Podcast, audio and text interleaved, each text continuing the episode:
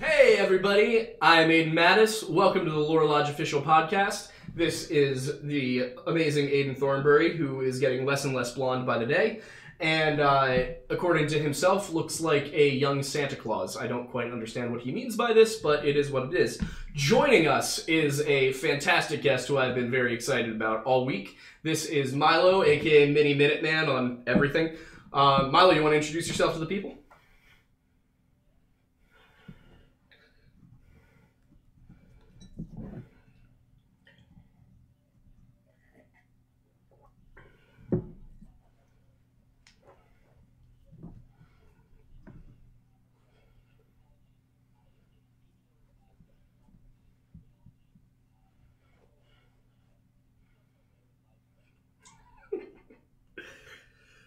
Yeah.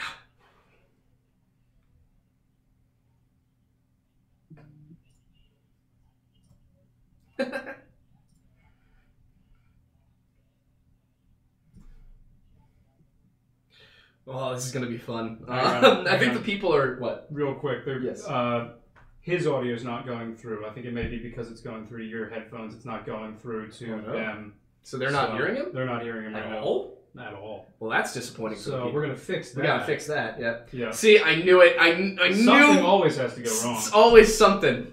Ugh. Uh, let's see. Yeah, right. That'll. We did this. Uh, wait, you know what it might be? I wonder. Uh, think it's what? it might be the volume on here. What do you mean? It might be that they can't hear him because the volume on here was set very low, so only I could hear. Maybe. Yeah. Uh, Milo, give us a little talk. Uh, a little blurb. No, I think it's. yeah. I don't think that's the issue because with dex- desktop audio, there's no levels coming in at all. Hmm. So. Hmm. That figures. This Yep. would happen to us every time. Yep. All right, so we're picking up the small Yeti. They're not picking up him. Um, Yeah, it's just the same thing. I here, think. yeah, turn off the Yeti one. We don't need that. Um, all right, we're working on it, kids. We're working on it. Uh, uh, here, all right. Um, well, switch us here. Uh, easy fix, easy fix. Okay. Switch us over to desktop audio, Yep. And then and now I should be able to hear straight through. Milo, give us a go. Oh, what is this? Just click on it. Just click on it. Hang on. Hang on. All right, go down here. Sensing. Uh, try sending it through. Yeah, is it not? Uh, Okay, this definitely worked last time. I know it did. It's Uh. this is this is the weird thing about doing this is that we could do the same thing three weeks in a row. we routinely do the same thing three weeks in a row. But somehow there's an issue that none of us know what the hell it is. So let's try. here, wait, wait, wait. I think I know what it might be. Um, go Here? to the the audio settings Uh, on Discord. yeah, hang on. What I'm gonna do though. is that I'm- Sorry, everybody. Stand by. We're having technical difficulties. We need to get a technical difficulties waiting screen. we do. um, Uh, let's see. Where's the thing up there? It is. there we go. And Right. then settings. Voice video. Output device. Try speakers. That's probably part of it. Uh, Milo, give us a little bit of a blurb. Okay, Still nothing. I got him. I got him. You got them, but there's still got 'em, no, but there's there's still still no levels here. The hell? Here, let me see. Go ahead. If you're wondering, yes, this is this is exactly how streaming works. This is how it always goes. Yes. Uh, it Yeah. shouldn't be that. Yeah, because that's that's been fine in the past. Yeah. Desktop audio setup. Well, let's see. You know what it could be? It could be the simplest of all stupid things. Um, Remove it and then start it over. Naturally. Fucking driving me insane. Um, audio output capture. Add ah. source. Add source. I can rename it later. That's not the problem. Device. Speakers. Okay, cool. So, all right. Milo, give us a Testing, testing. There we go. I did Can it. you hear me? Well done, sir. I Oh did it! my God, All right, Aiden. Let's get us. Good let's work, get us Aiden. Back into YouTube. All right, everybody. How many Aidens does it take to change a desktop output setting? Apparently, number a number of them. All right. Okay. Let's go. Might as well introduce everybody to Archie as well. Oh Jesus, that'll that'll sweeten everyone Yeah, see, everyone up we a little bit. Sorry, everybody. All I right. to have so many audio technical issues. This is Archie. It doesn't matter. Someone very subscribed good. anyway. Who All cares? right, cool. I'm gonna put the dog back down. Okay, Sorry, so- Milo. Yeah, we're doing Like, fine. very- Everybody heard my intro, but for anyone who's stopped in since then, uh, welcome to the Lore Lodge. I'm Aidan Mattis. I'm the host of the show. This is my producer, Aiden Thornbury. Um, Santa Claus thing. Okay, Milo, reintroduce yourself to the people. That I can do. Howdy, everyone. Uh, my name is Milo. Uh, I use the alias Miniminuteman. Um, I'm probably the most known from TikTok, where I do uh, videos talking about uh, conspiracy theories uh, and archaeology and anthropology. I am a senior uh, studying environmental science and archaeology, and ideally would like to try and go into archaeology as a field later in life, but uh, it's not exactly an easy field, so who really knows about that? This is this is the best I got right now. Um, but yeah, I'm, I've been looking forward to this for quite a while. Um, I know Aiden and I have had some some back and forth, and we definitely have some pretty interesting, uh, you know, uh, I guess dual content. And so I've been really looking forward to chatting with him for a little bit, and I'm just really happy to be here. So Aiden's, uh, both of you, thanks for having me on board, and I'm looking forward to hearing what y'all have to say. Thank you very much for hopping on. Um, Yeah, thanks for dealing so- with the uh, te- yeah, technical I, I do want to difficulties. quickly ask because I've been curious about it. Uh, where where did the Miniminuteman alias come from? so, so the Miniminuteman alias was actually uh, my. It originated as my Minecraft username when I was 12. Um, so, That's what we love to hear. Yes. I love it. what it's I all love it so much. yeah. So there, there's a little piece of, of lore for for the lodge. Um, I, my uh, my best friend actually helped me come up with it, and we uh, when so I grew up just outside of Lexington, Massachusetts. So we were very you know steeped in the American Revolution culture, and I was really into it. And so I was like, how can I make a username that ha- it like kind of involves that? And so my buddy was just off the tip of his tongue as a 12 year old mini Minuteman, and I'm like, boom, golden, and here we are. It So, works. Yeah, it's pretty so- good, yeah. It really does roll off the tongue well, It so does. it works out well. Yeah, I, I love that the backup account is Medium Minuteman. That's very funny. To. I know. Someone Yeah, said well, that if I make a third, it has to be mega, mega Minuteman. Yeah, Oh yeah, I was gonna say Well, massive. So, So yeah, my makes it better. my personal Massive. backup, my personal backup, the one that's not the Lore Lodge, Yeah. is and Aidan Mattis. Really? So I took it and I made it an indefinite article instead of a definite article. It's just like- the, the amount of people in this world that would appreciate the difference between a definite and indefinite It's article very niche. Very, Very small, niche. It's very like the I don't know if you saw this, but I uh, I made a TikTok a few days ago using the our table it's broken sound, but it was about the Bronze Age collapse, and um almost almost nobody got it. It was, it was very niche. It was whoosh. Ooh, it was Good topic. That would be that would be a fun one to cover at some point. I, I got to talk about it today. I, somebody was like, "Can you tell us about the sea peoples?" And I was like, "I can try." I can do what I can. What we know. There's not a lot. I was like basically just summarizing a, a YouTube lecture that I had watched with uh, Dr. Eric Cline, and um, a fantastic lecture. It's called 1177 BC, uh, like the year the world collapsed or something like that. It's Eric Cline. If you look it up, uh, highly recommend. Very interesting lecture, and he's very funny. He's a good speaker. Um, I forget what university he teaches at, but he's a PhD. Uh, but so today we have three main topics, and the way the sh- show is structured, the way it goes for those of you who are new here, is we do about an hour of discussion beforehand, and then 30 minutes to 45 minutes of questions. Um, the way we do those questions is that we will answer any super chats first, and then if we have time, we will get back to uh, non super chat questions. So that is basically how we fund the show. Um, so That's how we fund large portions Yeah. of our lives.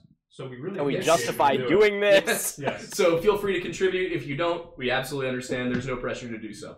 Um, but to, to get into it, we're going to have three topics today. Those are going to be prehistoric megalithic architecture, um, the Clovis culture in North America, and the uh, debate over Atlantis and the plausibility of a prehistoric, uh, rather advanced civilization. Not to the ancient aliens level of, you know, uh, whatever the hell is going on in the Assassin's Creed backstory. Uh, we're not talking about that. We're talking about, you know, something more along the lines of like Tenochtitlan in uh, Central America. But that's that's where I net out on it. I, I know if you talk to it, you bring up Atlantis to anybody who's not a mainstream archaeologist, and they're gonna have some wacky opinions about it. I like to oh think yeah. I like to think that being a medievalist, I have more down to earth opinions, but We'll find out. Yeah, I feel like one of the one of the best parts about it is if you do bring it up to anybody who is kind of involved in that conspiracy, is every single one of them will tell you that it's in a different part of the world. They'll be like, "Oh yeah, they found it in like the deserts of like Oh, yeah, Africa, it's the or, Eye like, of the Sahara. it's in the Bahamas." yeah, it's just everywhere. Yeah, meanwhile, Plato is very explicit about where it is. He's like, it's right out past the Pillars of Heracles, and that's just right outside the Straits of Right. Gibraltar. So yeah, exactly. I, I, that's the one for me. I'm like, if we're going with Plato's description, um, he's not exactly mincing words. Also, but of course, there's his whole thing about Athens, and we'll get into it. Um, We'll, yeah, we'll get to that. we'll, we'll start with the, the megalithic architecture. So examples of this uh, prehistoric megalithic architecture is um, some of the better known ones are like uh, Stonehenge and the Sphinx. Uh, the Sphinx being kind of on the border of what we'd consider prehistoric, uh, as well as just some of these these large stone circles and whatnot all throughout Europe, uh, parts of Africa, and um, it, in my opinion, I think some of the ancient terraces in China are very interesting. Like how far back they were doing that is fascinating to me. But I, I think the the one that probably draws the most contention is uh, Göbekli Tepe. This is this is the one that is the focus of many Ancient Aliens episodes and a lot of what Graham Hancock talks about. Uh, it was first Oh yeah. I I first ran into it in an intro to anthropology course when I was a freshman in college. That was it was uh you know human evolution or something like that. I can't remember the it was like Ant 001. Um and It's the very first one, yep. exactly. So uh and it was the way it was described to us was here's this weird mysterious megalithic architecture in southern Turkey. We don't know why it was built, but it's here. Um that was in 2016. There's been further excavation since, some of it very interesting, some of it very mundane. But uh, one thing that I remembered as I was doing some research for this show was you had some opinions about the Sphinx and about the Sphinx I do. I have some So opinions about the Sphinx. I would love for you to for you to tell us a little bit about what what grinds your gears regarding Sphinx conspiracy theorists. Oh, absolutely. Um, so I guess uh, for, for those of you that don't know, there's a conspiracy uh, that involves the idea that beneath the Sphinx is buried a chamber where the supposed aliens that built the pyramids left the, uh, I guess, like the secrets of humanity. You know, a, a chamber, an Indiana Jones style thing where you go in and I don't know, what was the thing in the end of uh, Temple, not Temple of Doom, in uh, Crystal Skull, where the woman just like Oh, melts God, from getting all the knowledge of the universe. Yeah, exactly. It's like just, that. Just to really quickly So- sidetrack, that movie had so much potential, and it just Oh, threw it away. I could I could write a fucking thesis on it. That the scene with the nuke, I don't even. Yeah. Well, wait, real quick, anyway, just, just a minor sidetrack as well. What do you think of the conversation or like the debate in terms of this question's for both of you, in terms of the fact that the movie did so poorly because the only two really successful ones of that franchise were Christian focused, whereas the ones that deviated from that seemed to do poorly. Uh, I didn't even. I hadn't even thought of that. I have never thought of that. That's interesting. Damn, Yeah. I'll have to, I, I, I'd be curious to look more into that. Yeah, I mean, I Anyway, guess so it, the, it would uh, make sense because it's relatable to a broader audience. yeah, especially in America. Yeah, Anyway, back to the Yeah, and it's like the- common folklore. Yeah. Yeah. Yeah. So the Sphinx. so anyway, at the bottom of the Sphinx is the chamber where the the, the, Russian lady wants to know and she gets her head Mm-hmm. Mhm. melted off. Um, so obviously the the first thought is well, it would be pretty easy to prove that because we know where the Sphinx is and apparently it's underneath the Sphinx. Um, so the thing which really grinds me about it is not only you know the conspiracy is one thing you know and I can uh, uh, you know argue that uh, day in and day out, but the the the the really troubling part is the fact that they actually did some excavations to try and um, you know find this uh, supposed chamber. And so in doing this, they sunk like a I think it was like an eight eight inch diameter drill bit through the paw of the Sphinx into the ground to look for it. And in doing that, they caused irreversible structural damage to the megalith itself.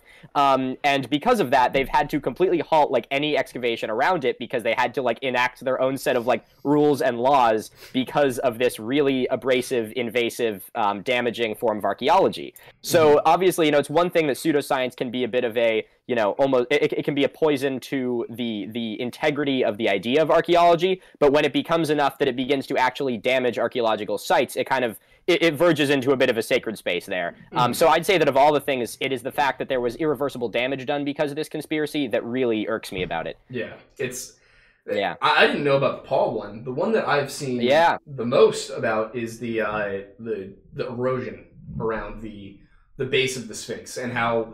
Uh, Oh, yeah. And I was literally just watching a Graham Hancock video on it because I'm sitting there. I'm like, I need to make sure. I need to make sure that I like got my dates for everything right. Um, I'm like, I'm cross- glad I'm I'm like cross. with dates, I'm so- cross referencing and everything. Dates are the only numbers I can understand. Um, if No you math. if you ask me to do math, it will not happen. But sometimes there's math involved with dates. But I can well, I can pull dates out of my head like that. It's weird. Um, That's wild. yeah, I, I guess it's good, um, maybe because it's just pure memorization. I think that's than- what it is. It's memorization. It's not, yeah. But anyway, point being, um, so the the erosion aspect, which I, not being an archaeologist, I actually thought at first when I saw that, I was like, wait, that's interesting. That's an interesting point.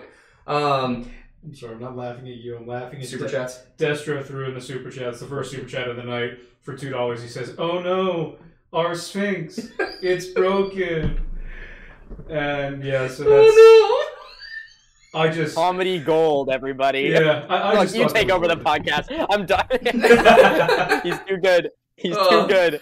I love that. Um, but yeah, so that was that was one that I saw that I was as not being an archaeologist, I was like, wait a second, yeah, that's kind of a good point. So please tell me tell me why it's not a good point.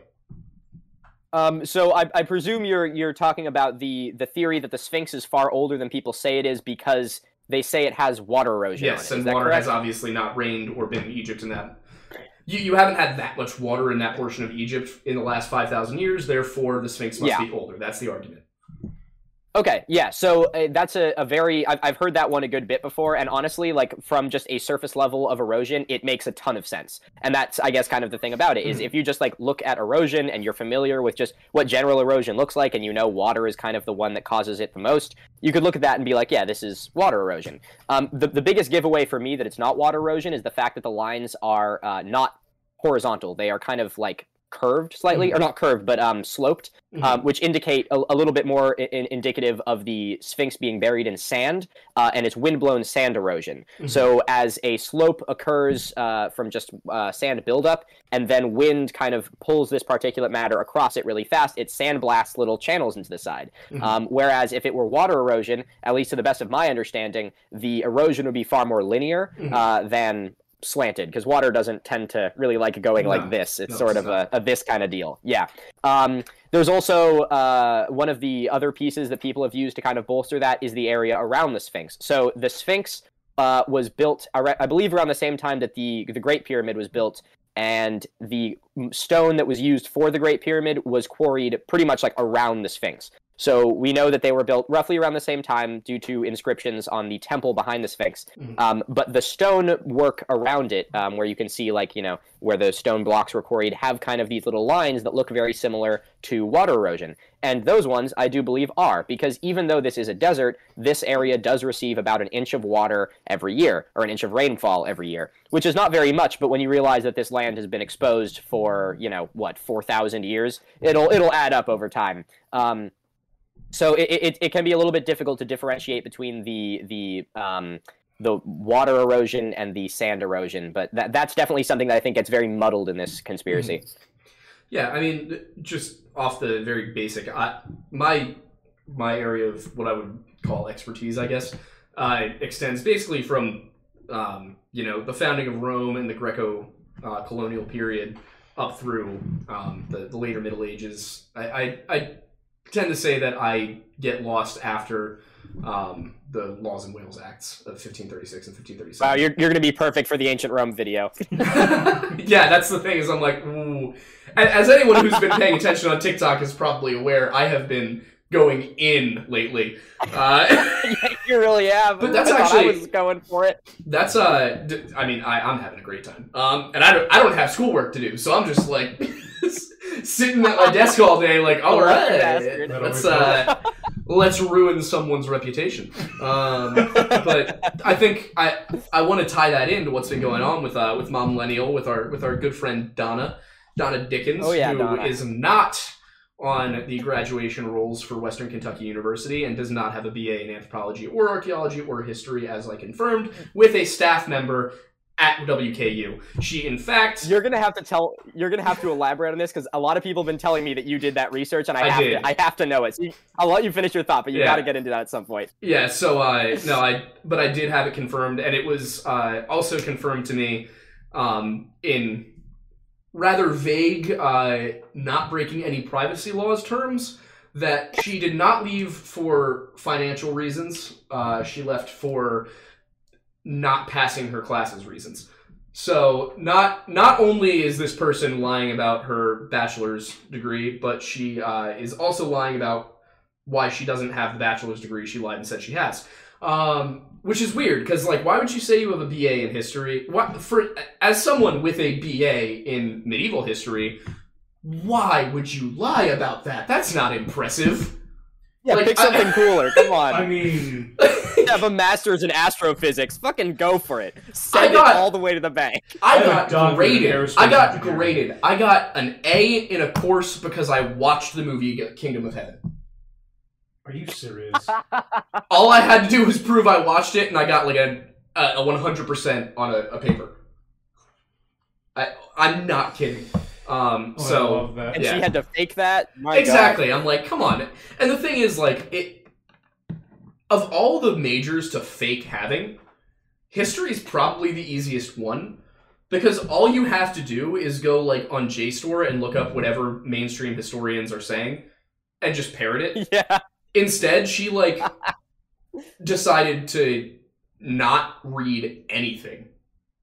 She went rogue. Yeah, it's and I mean on top of that, like, look, I, I'm all for some fun and games and some conspiracy theories and some general stuff. You know, like Mhm. like you know, there's some fun things to bandy around. Like, was Thomas Jefferson a member of the Illuminati?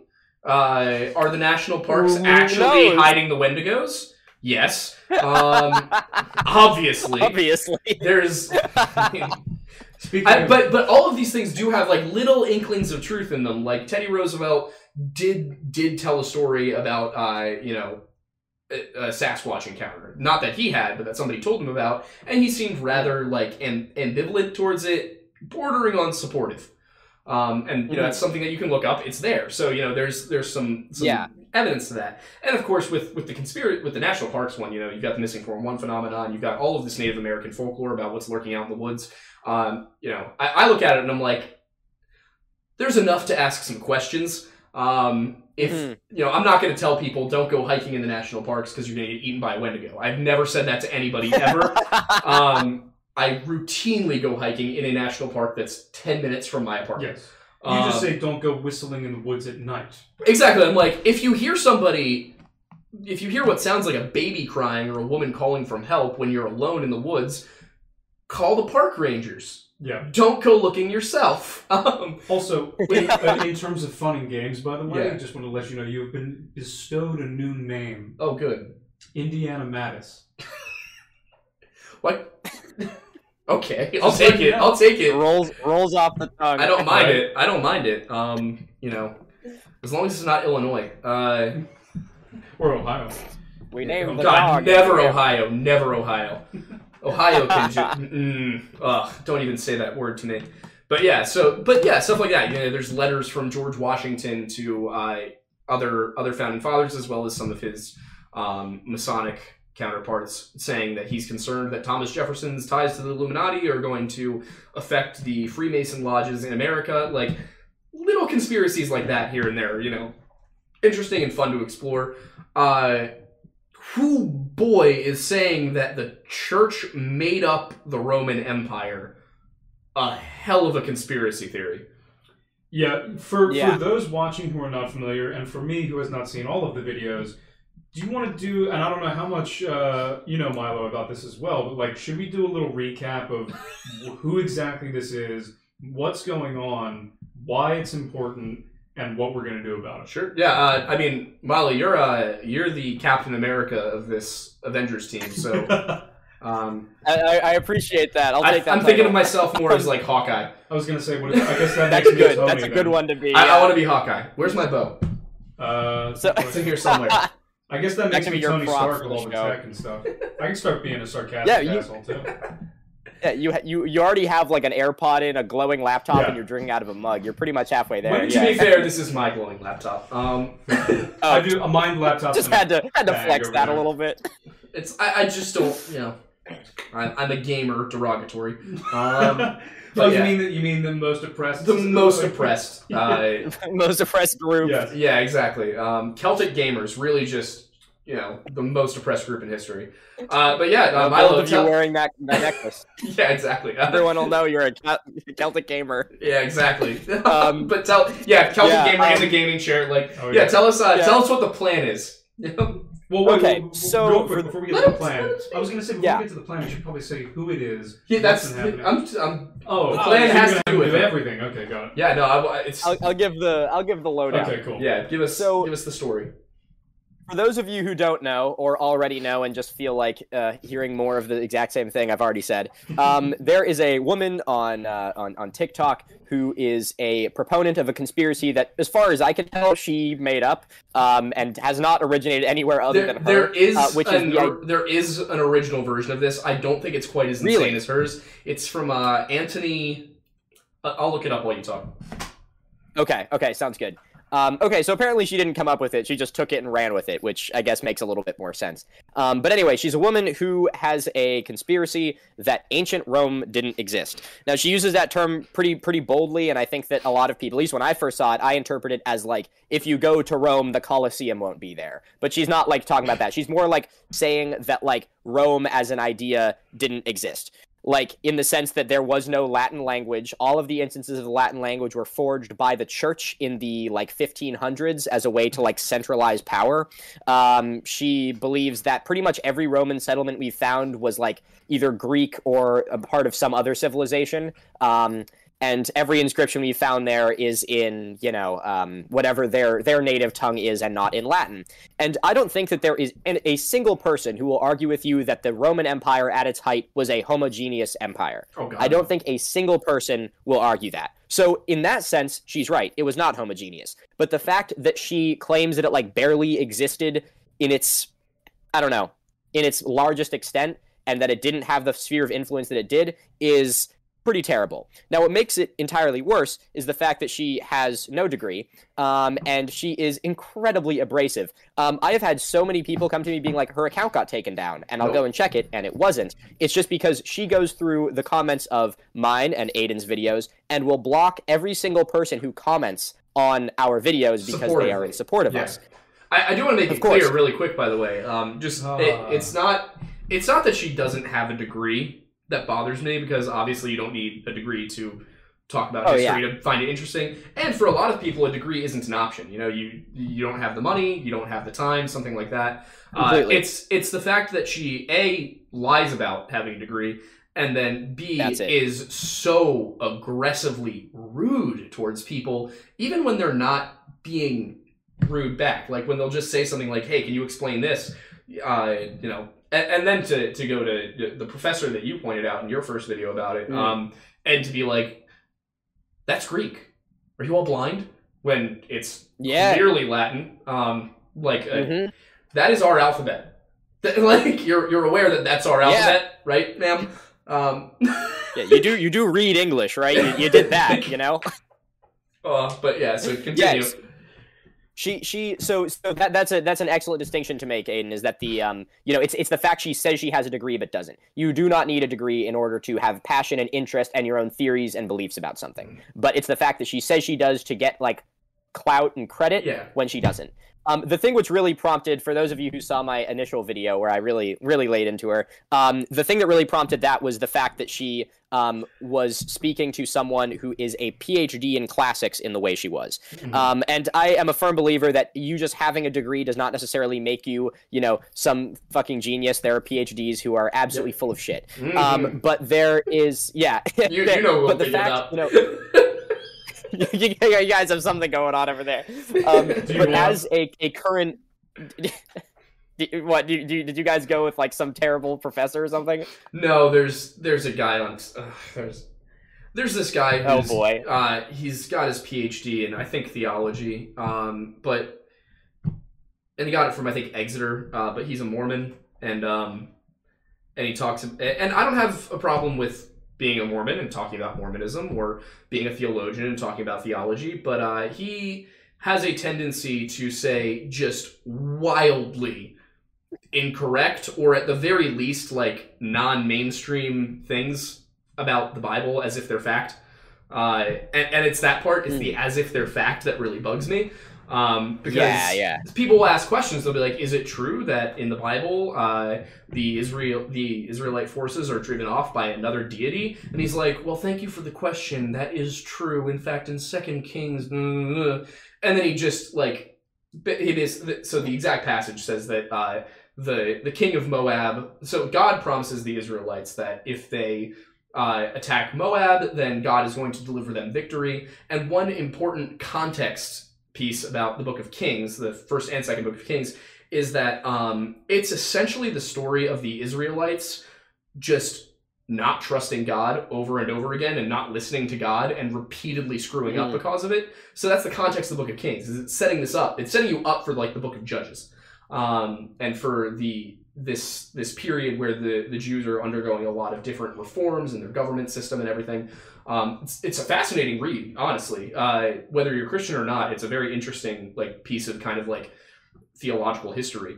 But he says that uh, this one passage where it says that the the king of Moab sacrificed his son um, on the walls to his deity, so the the uh, Canaanite god uh, Chemosh. And he says that um, you know the the king sacrificed his son, and there was a divine fury from Moab, and the Israelites uh, left.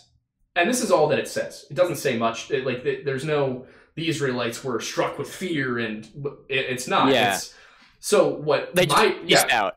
con- contextually for me the reading of that is um you know there was the the king undertook this like supreme sacrifice of his son and heir and the you know the clattering of the shields and the shaking of the spears and everything and the you know the moabites being so spurred to uh you know this violent fervor by by this action being like all right well if he can sacrifice his son i can give my life. Like i'm i would rather Hmm. die than live under israelite rule. Um that's what i read it as.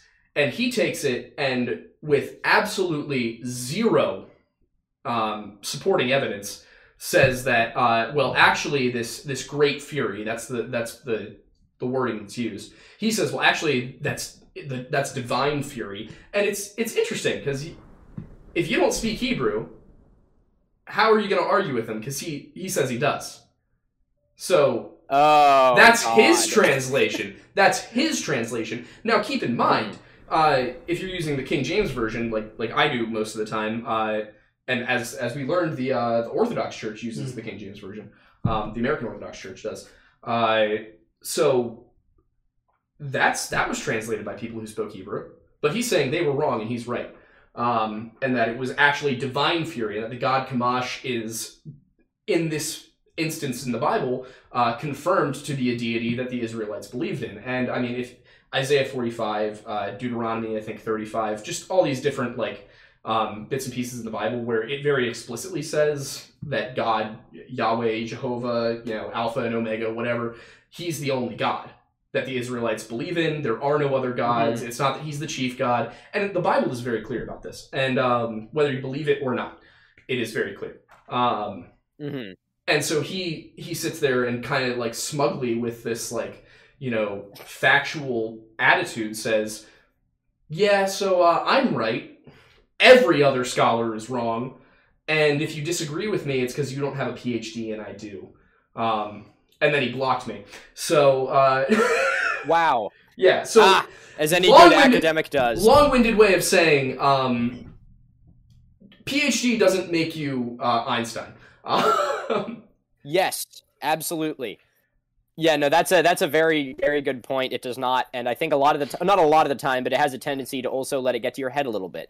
Yeah. Um, so you know, it gets to the point where if you get your PhD, you're like, well, now I just know everything. mhm. Um, so it, you you, you want to try and walk the line between you know um, being qualified and being an asshole. Exactly. so yeah. Um, but anyway, the, the the whole thing that really I guess got me about that is as like a current student in in archaeology, it was uh, you know it, it's it's shameful to see someone who not only is lying about their credentials in order to gain clout, but is then putting someone down who actually earned those credentials and earned a far higher level. You, Yeah. you need what like eight nine years of education to earn a PhD Yeah, in like highly undergrad and your specialized actual, work. like whether or not you do a, uh, ba- a master's program, which you don't have to in a lot of fields, but Yeah, um, yeah, and, and, like that's specialized work too. Yeah. So so so seeing that is I think really what kind of riled up the, the fire. So so anyway, for the, for those of you who are who are unaware, um, I've kind of put together a little bit of a task force of people um, who are going to uh, make a video that we can all kind of break down what she's saying. Um, one of the things that someone pointed out, which I thought was fascinating, and, and you actually touched on briefly, Aidan, was the the idea of the the the insult of like, oh, like can, can you like see this? Are you Mhm. blind? You know, you need to go see an eye doctor, whatever. Which is petty childhood, Yeah. you know, playground insults. It's it's embarrassing for an adult woman to be throwing those around in a scientific context. But beyond that, one of the people um, who I'm going to be having in these videos is a uh, a doctor from the um, uh, University of San Diego, I believe Right. and she was talking to me about her uh, research, which specializes in the Latin language. Um, so obviously, you know, she's very knowledgeable on it. And one of the things that she mentioned, um, which I thought was really interesting, was she was like, um, "It's really insulting to hear her say that." Because I have struggled very heavily with my vision since I was really young. Like it was Mhm. enough to like hold her back, like in school, and like she really struggled with it. So Mhm. she was like, "This is like a huge hurdle I had to overcome in Yeah. order to like reach the same level as everyone else. And she's here being like, if you have this impairment, you are not like qualified or able to see the same things I can and, you know, make the same deductive reasoning that I can. And so it's really interesting to see someone who claims to like, you know, be doing all this to be like, we're going to throw off the shackles of like, you know, the Yeah. old, old ways of archaeology and we're going to move into the progressive new age. And then she's, you know, saying shit that's, for lack of better terms, horribly ableist. Um, yeah, and that's on top exactly of what I was gonna say. Is yeah, yeah, you know, it's exactly. for somebody who who is like trying so hard to represent herself as being this like progressive feminist, like all these Yeah. basically like she she's a walking buzzword. Um, you know. yeah. And uh, but and then she goes and you know she says stuff that's ableist. She says stuff that's anti-Semitic. She insults other women. Like I, I'm sitting there and I'm reading it, and you know somebody came after me and uh, Stephen Bell for you know ganging up on her when she's a woman and we're white men, and I was like, I feel like it would be more sexist to not gang up on her just cause she's a woman. Uh, like, I'm- Absolutely. I'm, approaching this as if you're a human. Um, so like, but yeah, no, as you but should. yeah, it's you know why why would you? It's just hypocritical. Like don't don't present yourself as being this paragon of virtue and then put other people down, especially for immutable characteristics like their vision. like you you can't yeah, exactly. you didn't choose to be hard of sight. Like you don't you don't Mhm. choose to be deaf. You don't choose to be short. You don't choose to be tall. Like it's just. yeah, Ugh.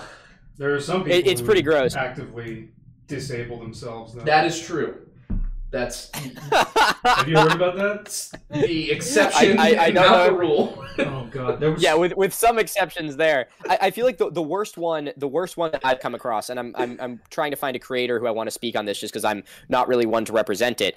Um, but one of the things she said is she was like, um, she was like, I've been getting like a lot of questions on my videos, like, oh, why would the church like do this to like you know white people or Mhm. whatever? And then she was like, did you really think that them going over to the like the Americas and wiping out two continents of indigenous people was their first rodeo? And I was like, okay, so you are comparing your conspiracy that the church invented Latin to the fact that there were like just the most atrocious fucking genocide of two continents. You're comparing those two things, like those are equitable, and also the fact that she says that like, oh, they she they wiped out two continents. Like they're still fucking They're here. still here. Like don't don't act like don't fucking undermine the culture and the horror that they experience by being like they're wiped out. Like oh that damn church. Like they are still fucking here. It's it's really really embarrassing to like. Which, like, yeah, it's I, I mean, a, as a as a student of history, I am enormously impressed with the staying power of the indigenous populations of the Americas and the fact that they have God bless. fought fought through everything they've fought through because there are a lot of specific tribes and peoples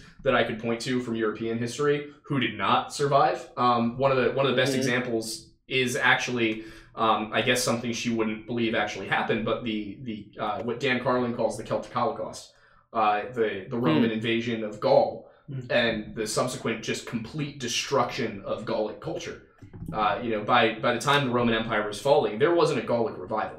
When the Roman Empire left Britain, there was a distinct uh, Brythonic Celtic revival. They started worshiping their old gods. They start, started speaking uh, proto, not proto, uh, uh, what's the word? Um, they basically started speaking, you know, ancient Welsh, uh, and Hmm. You know they went back to their hill forts and left the cities, and basically just took up exactly the culture they had had 400 years before the Romans left. Um, so i i- imagine if um, every everyone who came to the Americas from somewhere else, if they just left, and the Native Americans went back to speaking their own languages and uh, you know living in their old style cities, uh, their old style towns. You know, if you went from like living in uh, you know, a lot of a lot of natives today live in typical American houses. Uh, you know, very very much have assimilated into um, kind of the very interesting melting pot that is American culture. But uh, yeah, imagine like going back to wigwams and teepees and longhouses now. That's that's what you're looking at Yeah. with, with the Celt with the Roman withdrawal from Britain, and that's what happened with the Brythonic Celtic peoples. Is they and Gildas talks about it a lot in uh, the Ruin of Britain. But um, you know that with Gaul that didn't happen, uh, and Gaul was only under Roman control about 150 years longer than uh, than Britain was. So you you look at something like that, like that was a, a group of people who never recovered, and the same kind of thing happened in Spain. Um, similar things happened in, in Greece. It took Greece a very long time, uh, partially because it was under the control of the Byzantines, but um, it took Greece a very long time to regain kind of its national identity. And with a lot of the Native American people in America today, it's they, they've managed to preserve their culture and their teachings and their religions and their languages, and it's it's truly an incredible thing to look at. And then for her to just go and say that the Catholic Church completely wiped out Native culture is Oh yeah, first of it's all horribly insulting. fascinatingly Yeah. wrong, but also like Mhm. extremely insulting for a, a group of people who have you know, put up with so much and managed to persevere culturally. It's it's truly incredible.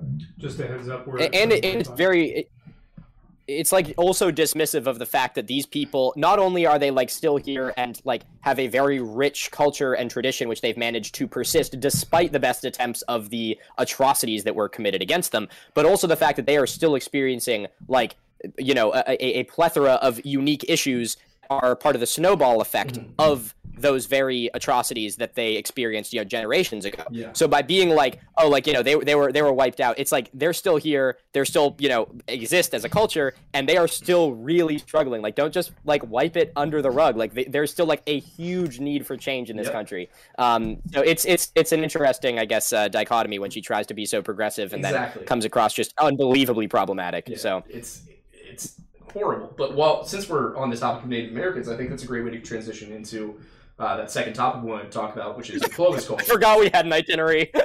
I didn't. I didn't. it, it does tend to happen. On It does show, tend to so happen. Don't, Yeah. don't worry too much. So we're gonna we're gonna. This is something that we can I think talk about pretty easily uh, and rather quickly. And I want to. Ah. I do definitely want to hit um the Younger Dryas and Atlantis and Göbekli Tepe and all that really quick. To- oh yeah, we'll we'll get to it. We'll Definitely get want to it. that. You know, we, we might go a little bit past eight thirty. It's fine.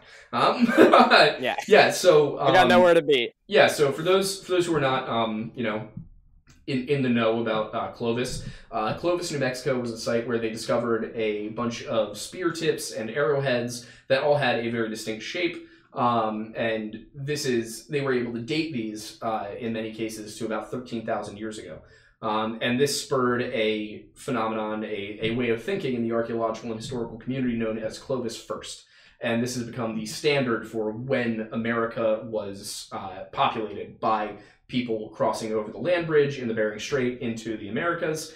And for a very long time, it's been kind of the that's the thing. That's that's when people came to America, and it's become a bit problematic because there are people who challenge it and they are immediately dismissed. Um, I, I see asking questions as a good thing personally.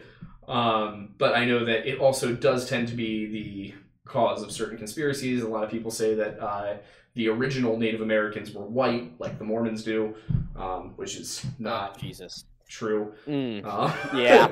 yeah. So it it's one of those things We'll that like put a pin in that one. yeah, it's like important question to ask. Uh, immediately gets taken and just thrown into some really weird stuff.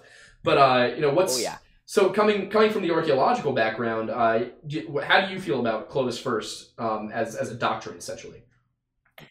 So, so the idea of Clovis culture is really interesting to me because it's very unique as far as other cultures around the world because it's an entire kind of group that is being denoted just by one tool. Yeah. We don't know a lot about the Clovis civilization. In fact, when you say Clovis culture, you aren't really talking about a a culture in the same way of like you know ancient Greek culture or like you know uh, like Celtic culture. Mhm. It's kind of this idea of a culture of like a tradition um, that is found all across the New World. So I, I think it's widely believed that many of these groups did have their own very unique practices, but this one tool is kind of the only thing that's really left behind. Um, and so there is obviously the whole idea of you know they kind of denote when um, humanity migrated into the new world um, but that has been challenged very recently i don't know I, I made a video talking about it i don't know if you've stumbled across this but they actually made a discovery that pushes back the Mhm. arrival of uh, mankind in the new world by 10,000 yeah, years I, I actually did, Yeah. and I made a video about it when it came out. When you put your Yes. video out, yeah, there we go yeah. I don't, I don't Oh, think I good, stitched yeah. it because yours was three minutes long, so I like had to do the yeah you can't thing. them unfortunately But um, yeah, when you when you put that video out, I did say so that, and I actually opened it with saying that it was good that those feet were dateable, um, because that would please a subset of my audience. Uh, which was the There you go, entire that's- reason. that's a good opening that was the whole reason I made the video was to make that joke. Uh, but yeah, I was talking about it. I was like, that's that's fascinating. Like, because because that really does. It begs the question, you know, especially given some of the climactic events that happened around thirteen thousand years ago. Uh, you know, being able to date that even further back is very interesting. Um, yeah, what? Because oh yeah because we I don't think we've dated anything Clovis related that far back. Because you can't No, you the- can't the date oldest Clovis points- way. Yeah. So the oldest Clovis point found, I believe, was from Texas, and it was uh, dated to be around nine thousand years old, I Mhm. think. Um, and again, was part of the reason why, when or part of the the uh, you know evidence of when humanity arrived in the New World. Mhm. Um, and it wasn't actually dated the stone itself; it was dated from, I believe, a camp, uh, like Yeah. a fire pit or something Right. that was found nearby. Um, so it's always a little bit iffy dating stone tools anyway. You kind Mhm. of have to rely on context clues. Um, but yeah, it, it's fascinating. The idea of those footprints, you know, not to not to build off that t- too much farther, but you know, the uh, the the the footprint discovery is not only you know fascinating because it pushes back the the idea of how long humans have been in the New World for. For those of you who don't know, um, previously it was widely accepted that um, people migrated across you know the Bering Land Bridge um, in around around thirteen thousand to eleven thousand years ago. Um, but this uh, discovery was dated to be about twenty three thousand years old, and it was dated by finding uh, seeds that were carbon datable that were pressed into the bottom of the footprint. So we know they were deposited at the same time. And these footprints were found all the way in New Mexico, which is like the southern U.S. So it wasn't Mhm. just like up by the you know Aleutian Islands; it was all the way in the bottom. So that's pretty interesting. But not only, as I think you kind of um, touched on, Aidan, about the uh, you know climatic uh, things that were going on then, was um, this also helps us kind of narrow down how mankind may have migrated into the New World, um, because the uh, ice-free corridor would not have been as open or passable uh, 23,000 years ago. So it lends a lot more credibility to the kelp highway theory that Mhm. humanity kind of traveled along the coast using um, resource-rich kelp beds as a uh, source of food, um, which supports something that I, I've believed for a while, which is that there were obviously multiple waves of migration. I don't think it's reasonable to expect that there was just one big group came over, populated the world, and then no one else came across. So I do still think that the ice-free corridor was probably used around 10,000 years ago before, you know, the sea level rose too Mhm. much and the island for- chain formed. Um, but it's pretty interesting that those those seeds that were found have such a ripple effect in the idea of the colonization of the new world um, that you know it kind of changes the theory um, of of how we actually got here, which is pretty amazing. So- Yeah, I, I agree. It's it, it- that was one of those things that like when when you came out with that, I, I felt vindicated because I've been arguing. I've been saying for a little while right. now. I've been saying for a little while now. It's like I really just feel like thirteen thousand years can't be the the longest uh, time period based on a, a bunch of Yeah. stuff that I've talked about. Um, Oh, But yeah. it was so when that came out, I was like, oh, finally.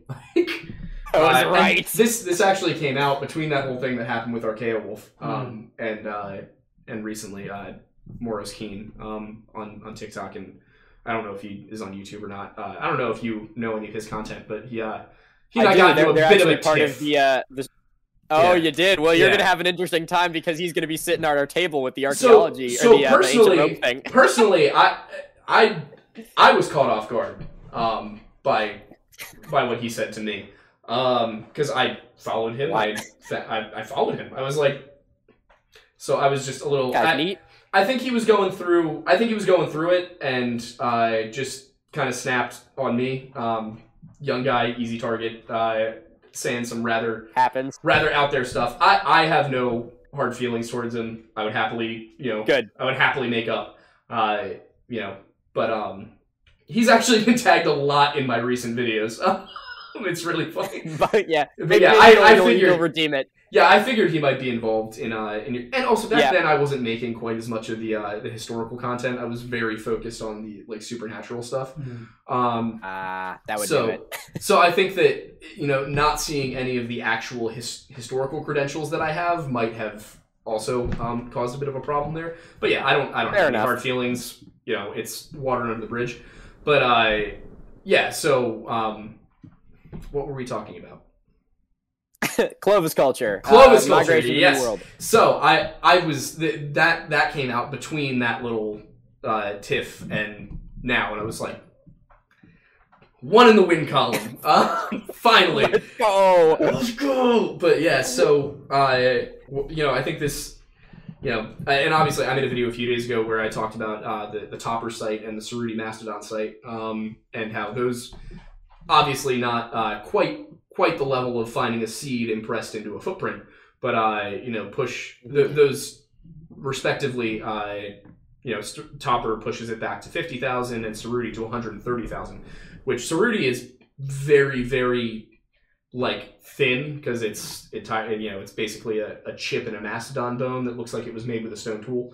Um, you know, Yeah, that's 150,000 is that I would Yeah. I would say that's a stretch. At least it's Yeah. just an opinion based thing. That seems pretty It's Wow. definitely it, it's definitely it's one of those things that I'm like that deserves a question. It deserves to be filed Yeah. under interesting. Let's talk about it. yeah. But it, it's not like the kind of thing where you can look at that and be like, oh yeah, that's humans were here 130. No, it's not. It's Yeah. not set in stone. Uh, Topper I think is more more intriguing um, because it's it's got some actual organic matter that's datable and um, that you know it's a little bit more. I, it's still stone tools that don't necessarily have to be Homo sapiens sapiens stone tools. Um, Mhm. They could be anything from Erectus habilis, Neanderthalis, Denisovans. Um, so we don't know for sure, but it's very interesting to have you know uh, tool making hominids fifty thousand years ago. Um, and oh yeah. and you know it, with with with that in mind, I think it's a, a good segue into uh, that that final topic, which is the the cataclysmic event of the twelve thousand eight hundred year mark to the eleven thousand six hundred year mark uh, years ago, which is the Younger Dryas period, which is the one that I have seen the most uh, debate and the most argumentation over, because it is peer reviewed research that this this happened. Um, the the exact team being uh, James Kennett, a PhD in marine geology, Allen West, PhD in geophysics at geophysics, uh, Richard Firestone, PhD in uh, PhD in nuclear science, James Wittke, PhD in geology, Albert Goodyear, PhD in archaeology. So and along with I think 24 other scientists who are all involved in this project, uh, dating the uh, the impact in Greenland that they believe led to the Younger Dryas. The Younger Dryas, of course, being this period of cooling around 12,800 years ago, mild cooling relatively, which uh, lasts about 1,200 years and then culminates in a very rapid uh, warming period. And this happens to, you know, I'm, I'm just going to go through this really quick so that we can kind of Yeah. talk through it. But yeah, so uh, prior to the Younger Dryas discovery, we, we kind of believed that there was no room in human history for an extinction level event. Um, you know, it was the Paleolithic, the Mesolithic, and the Neolithic, and then we had, you know, the ancient humanity, ancient Sumeria, all of that. Um, Mhm. and so this kind of threw a wrench in that. And of course, uh, it's something that's brought up by, and here's where we're going to get into some some names that people aren't going to like. Uh, Graham Hancock brings this up a lot.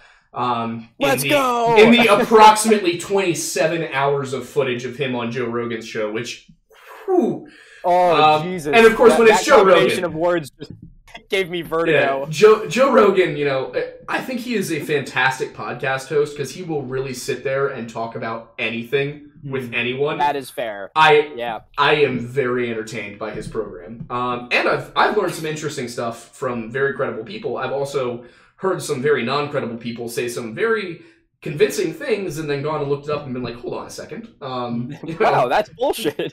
uh, and of Yeah. course, the, the the memes that came out of the Alex Jones appearance in 2018 were just like, oh, chef's kiss. Um, some truly incredible memes. Oh, yeah, yeah, that's Tim fair. Pool show? What? Did you see the recent Tim Pool show? I didn't. I know. I know. He just did a show with Tim Pool. Uh, I need Yeah. to. I need to watch that one. Yeah, Um, that- I didn't watch all of it. I watched like five minutes of it, but that is a group of Oh, people. oh, the one with it was Joe Rogan, Alex Jones, Blair White, Tim Pool, Luke Rudkowski. Oh my Yeah. god.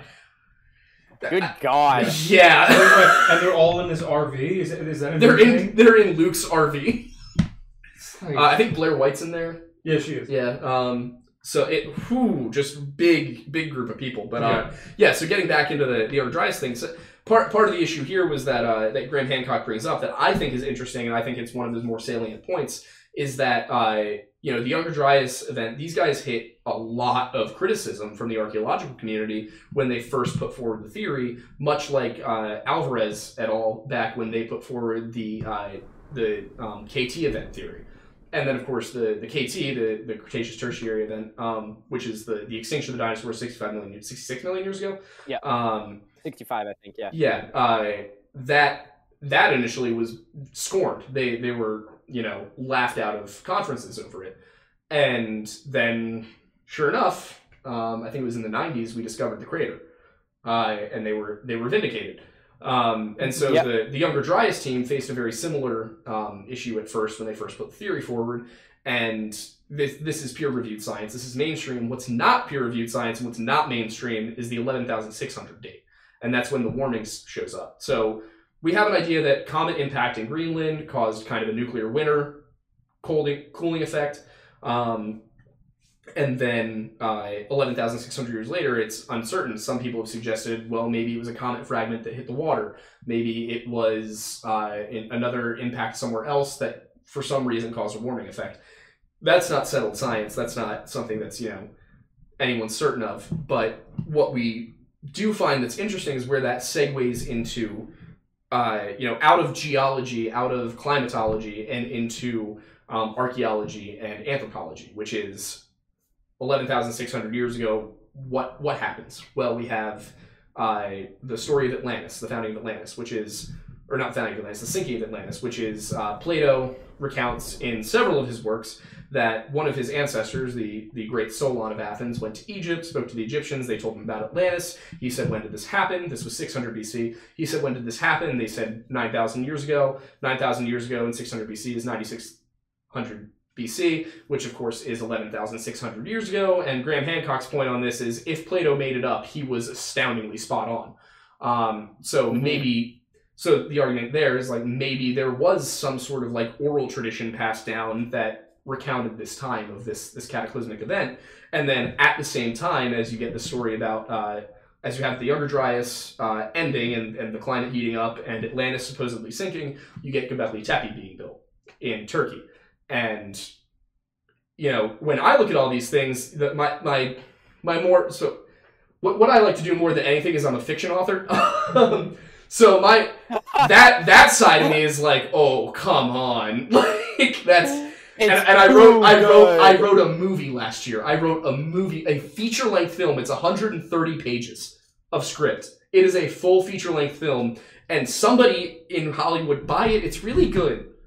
It's like kind of a national treasure, like um, like Indiana Jones style make it. thing. Yeah, it's great. As somebody who's currently in the works of getting a script sold, uh, I can confirm that from a screenwriting standpoint, it's a very good story. See. It's a very interesting story, and it's a part one of three. Yeah, exactly. I've got plans for sequels. Like, you know, I'm, Hollywood. I'll take it call right me, now. How man. much you want?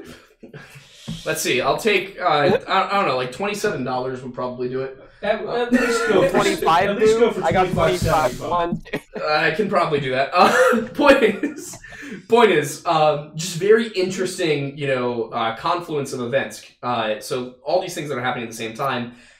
How much is coincidence? How much is uh, a lost chapter of history? And and I personally, I do lean in this specific case on the lost chapter of history side. Um, it possibly because I'm more of a historian than I am an archaeologist. Uh, so for me, I'm Mhm. I'm looking at kind of like the the documents and the stories, and I, I know archaeologists like to have uh, you know hard like um, you know analyzing analyzing actual artifacts is is the practice of archaeology. For for me as a historian, I'm like, let's get the documents and you know let's let's see Plato's business card. Um, you know, it's uh, They get some off I want the receipts. yeah. So so I look at it that way, and I think that you know at the very least it's worth asking the question. You know, are we missing something? But uh, you know, as far as for me, I look at Göbekli Tepe and like the fact that Göbekli Tepe is being built around the first time that we're seeing agriculture in uh, Europe and Asia Oh yeah. is is very fascinating because it's kind of a chicken and egg situation. And to Yep. me, I look at it and I, I personally think Göbekli Tepe's first, and I think you know. I, I obviously can't prove this. Um, I will not Yep. pretend that this is something I can prove. But what I'm looking at is I want to see the research into was Göbekli Tepe created by a group of people who survived this cataclysmic event and they built this and they brought agriculture and then eventually over time you know it they I, I don't, want to like make it into this might sound a little bit like eugenics but i promise it's not um i am not a That's a eugenicist great way to promise anything. Is put that on the list. Yeah. I think Let the to record on the state- t-shirt.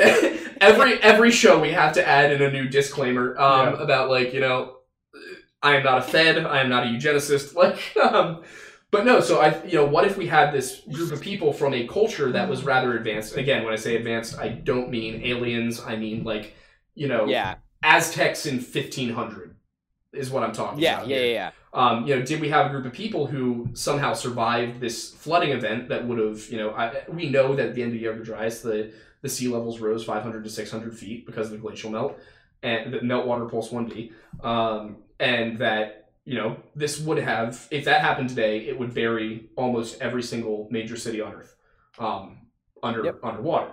So if that happened, then perhaps there were a group of people that survived and built this this you know complex at Tepe, which uh, is Turkish for pot-bellied hill because it looks to be a very deliberately covered in round hill, um, and that you know that that's kind of where where this this new agricultural thing started and over time you know just like how the the romans lost a lot of what made them roman over the course of uh, the fall of the west to the fall of byzantium um, you know maybe we witnessed a similar thing over the course of a thousand years from 11600 to about 10600 so uh, you know obviously very long-winded but i want to make sure everyone understands what i'm saying here. Uh, what, what do you so i gotta ask you know you're you're the debunking conspiracies guy. You, you are the guy. Um, so what's, tell me what you think, man. Firstly, firstly, um, I, I gotta say it's qu- quite something to hear th- that I am the guy for anything. That's, that's quite impressive. So I, I appreciate the the unofficial title. Um, I suppose so. So I definitely do have some areas where I am more than willing to be like, I'm going to go full out. Like I'm gonna just speculate, and maybe it's true. I have no reason to back it up, but it might be true.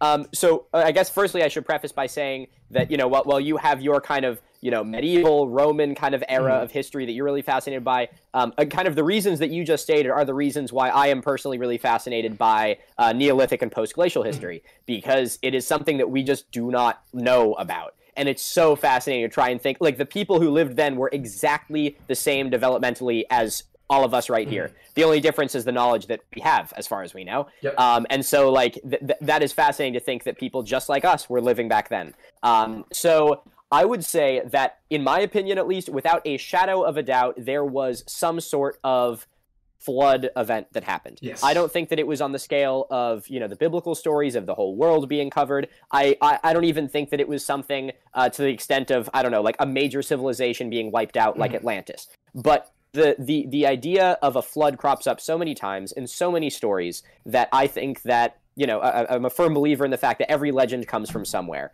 Every you know every story of a Wendigo or a Skinwalker comes from a bump in the dark in the woods. You know every every, every idea of you know where how are the pyramids built come from the you know like how do they move these stones and you just can can run from there. So I'm I'm a firm believer that the there had to be some sort of event like that. Um, I mean, it goes all the way back to my one of, I mean, I guess the the, archaeological text of the Epic of Gilgamesh, uh, Mhm. you know, contains a, a flood story, which is the first, not only the first story, but the first flood story. Mhm. Um, and I, I do think that there could be something, if you want to get a little bit um, ethereal with it, the idea that there is something kind of poetic in the idea that all of these civilizations were around water. Water was something that is, it's it's our life force. It's what all of gives the life. agrarian societies Yeah. needed water. Exactly. And so I think that there is something to be said for not only may there being a flood in the past, but the idea of the very thing which gives you life being the thing which can snuff it out. So I think that that may have been a little bit of kind of a metaphor as well. Um, but yeah, I do fully believe that. Um, as for the chicken and egg um, scenario that you were talking about, is uh, that that's kind of an interesting one that I was thinking about because the I know there's been a lot of speculation um, that that site was built. Um, and the agrarian society remains that they found around it were made in order to sustain the workers that were needed to build it which I think is very interesting because if you know the the hill construction needed that many people, you would need to feed them and house them and all that. Um, so But for, I, I, for I me, do I looking do at like that, like, the that's, idea. that's one of those things where like you'd have to have a rather developed agrarian society at that point, wouldn't you? Oh, I, I would I would absolutely say so. Um, to be able to have that many people that like centralized that they would go through the effort of building what I mean, it's the first megalithic structure. It's an unbelievable construction, Mhm. and it was made in I believe it was nine thousand. Is it nine thousand BC? Nine thousand BC, something like that. Uh, yeah, some, Um, I don't know if it was nine thousand years yeah. ago. It's, Yeah. it's about So it- it's- 11,500, 11,600 years ago. Okay. So then 9000 BC, I guess Yeah. it, it would be correct. So yeah, so it's like an unbelievably old structure. And the other thing, which is pretty interesting about it, is um, you know, if we're if we're looking at it from like an artistic standpoint, is the depictions on the stones. So yeah, so I- I'm sure that you know this this could definitely be a cause for a lot of conspiracy as well. So in in a lot of Neolithic artwork, you see uh, lots of depictions of animals which we interpret as being animals that would be hunted. There's not a lot of Mhm. predators. There's a lot of you know like uh, different types of horses and you know like uh, deer and things like that. Oxen, and it's theorized that it was used to. Absolutely, yeah. So you see a lot of that, especially in like Lascaux Cave in France and all that. Um, but the interesting thing about the uh, Göbekli Tepe site is that it has the uh, carvings and uh, depictions of like giant snakes and Yep. spiders and like monsters and lions and all this like crazy shit, which is like amazing. It's absolutely fascinating to see uh, because you don't really see depictions like that up until that point. So it leads to the idea that these people not only are they going through the effort of creating a sacred ceremonial site theoretically, but there is now this development of artistic expression for the purpose of artistic expression, not for the sole purpose of survival. Like these people needed they didn't have to worry about, you know, putting food on the table so much that they, you know, had to put all their time into it because they had crops. They had free time. They could be like, well, we have all of our food right here. We don't have to migrate with the herds. So they could put all this effort into using this bad Yep. boy uh, and you know, making making all this stuff. So it's a it's a fascinating site. It's really really interesting. Yeah, um, and and that one thing that really strikes me about that site specifically is is the way you've get you've got depictions of like every kind of animal, and also some animals, if I remember correctly, uh, that aren't necessarily native to the region, um, which which is one of the question marks. Uh, you know, it, it Hmm. could be that they at that time that you had those animals there, uh, but um, and that's you know obviously that's up for your interpretation. These are not you know you're not looking at like photorealistic paintings. Um, you're, you're looking Yeah. at, you know, not crude carvings, but they're still carvings. Um, yeah, there's they're still ancient depictions. Uh, but in a lot of the stories from that region, uh, especially in uh, Judeo-Christian, um, you know, uh, the the origin story, you know, Genesis, um, as well as the Zoroastrian tradition, you have that same bit about uh, the animals two by two, um, two two of each animal. So Oh. that that's in both Christianity, Judaism. Judeo-Christian uh, theology, as well as Zoroastrian, which is from Persia. So that's another interesting thing that you've got these depictions of all these animals, and then you've got two major religions in the area that both have this story of, uh, you know, preserving the animals and how much is Damn, al- that's how, interesting. how much is allegory, how much is you know literal. But it's it's one of those things that you look at and you're like, hmm, it, it things that make you go hmm. Um, yeah, no, that's that's that's absolutely a very hmm. And you know, if I, if I wanted to give that sort of the idea of the the water as a metaphor kind of treatment with that, Mhm. it's the idea of you know, if we're going off of tr- traditional biological views, is you know, in order to reproduce, there is a male and female, Mhm. and that is what's needed to like carry on the uh, the, Exactly. the the species. So you could go off of that in the sense that it's like you know. In order to, you know, let's say they're going off the Great Flood story, which everyone seems to like, and then it's like, well, what do you need in order to repopulate life? Because at the end of your story, you want a happy ending. Yeah. It's like, well, there was there was two of each. You know, obviously ignoring the horrible genetics that would occur from it. Uh, you know, is that? Um, but but I do think that you know, if we're then going to lend credibility to the idea of a flood, there could be something to be said for that. Um, even if it was on a smaller scale than the whole world being destroyed, you know, maybe it like it could be anything as mundane as this guy who lost his whole. be- Oh, oh, yeah, yeah.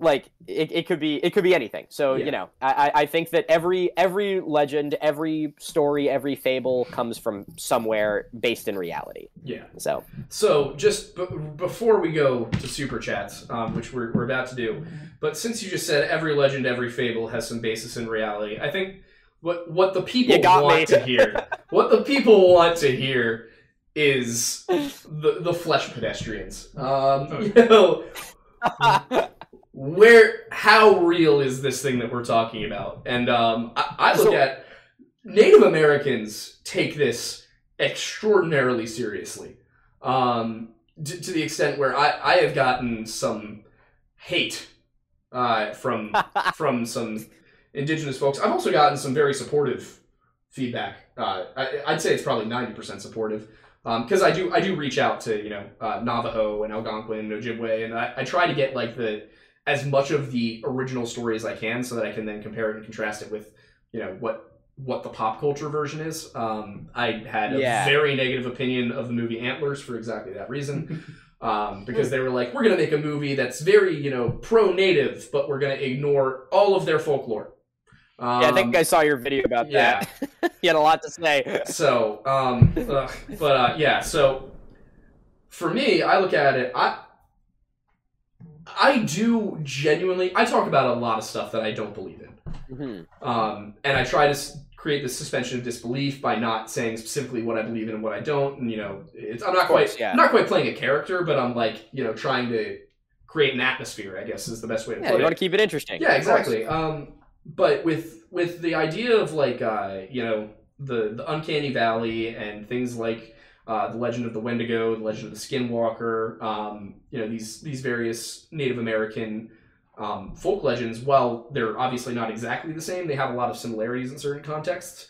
So I think this comes from somewhere, and whether that is from um, you know the, obviously the the really uh, you know out there view to look at is you know well we have the uncanny valley effect and all these stories of these uh, you know superhuman apex predators because back in the darker days of humanity when we were you know just starting to get on our feet as as a civilized species um, there was something that hunted us something that looked kind of like us but was stronger and faster um, all the way down through you know stuff that's as mundane as you know maybe there were cannibal cults that were roaming around Mhm. and this caused that story. So for me i and i find also the the um the aspect where in a lot of stories of uh, european and near east um you know mythologies you have these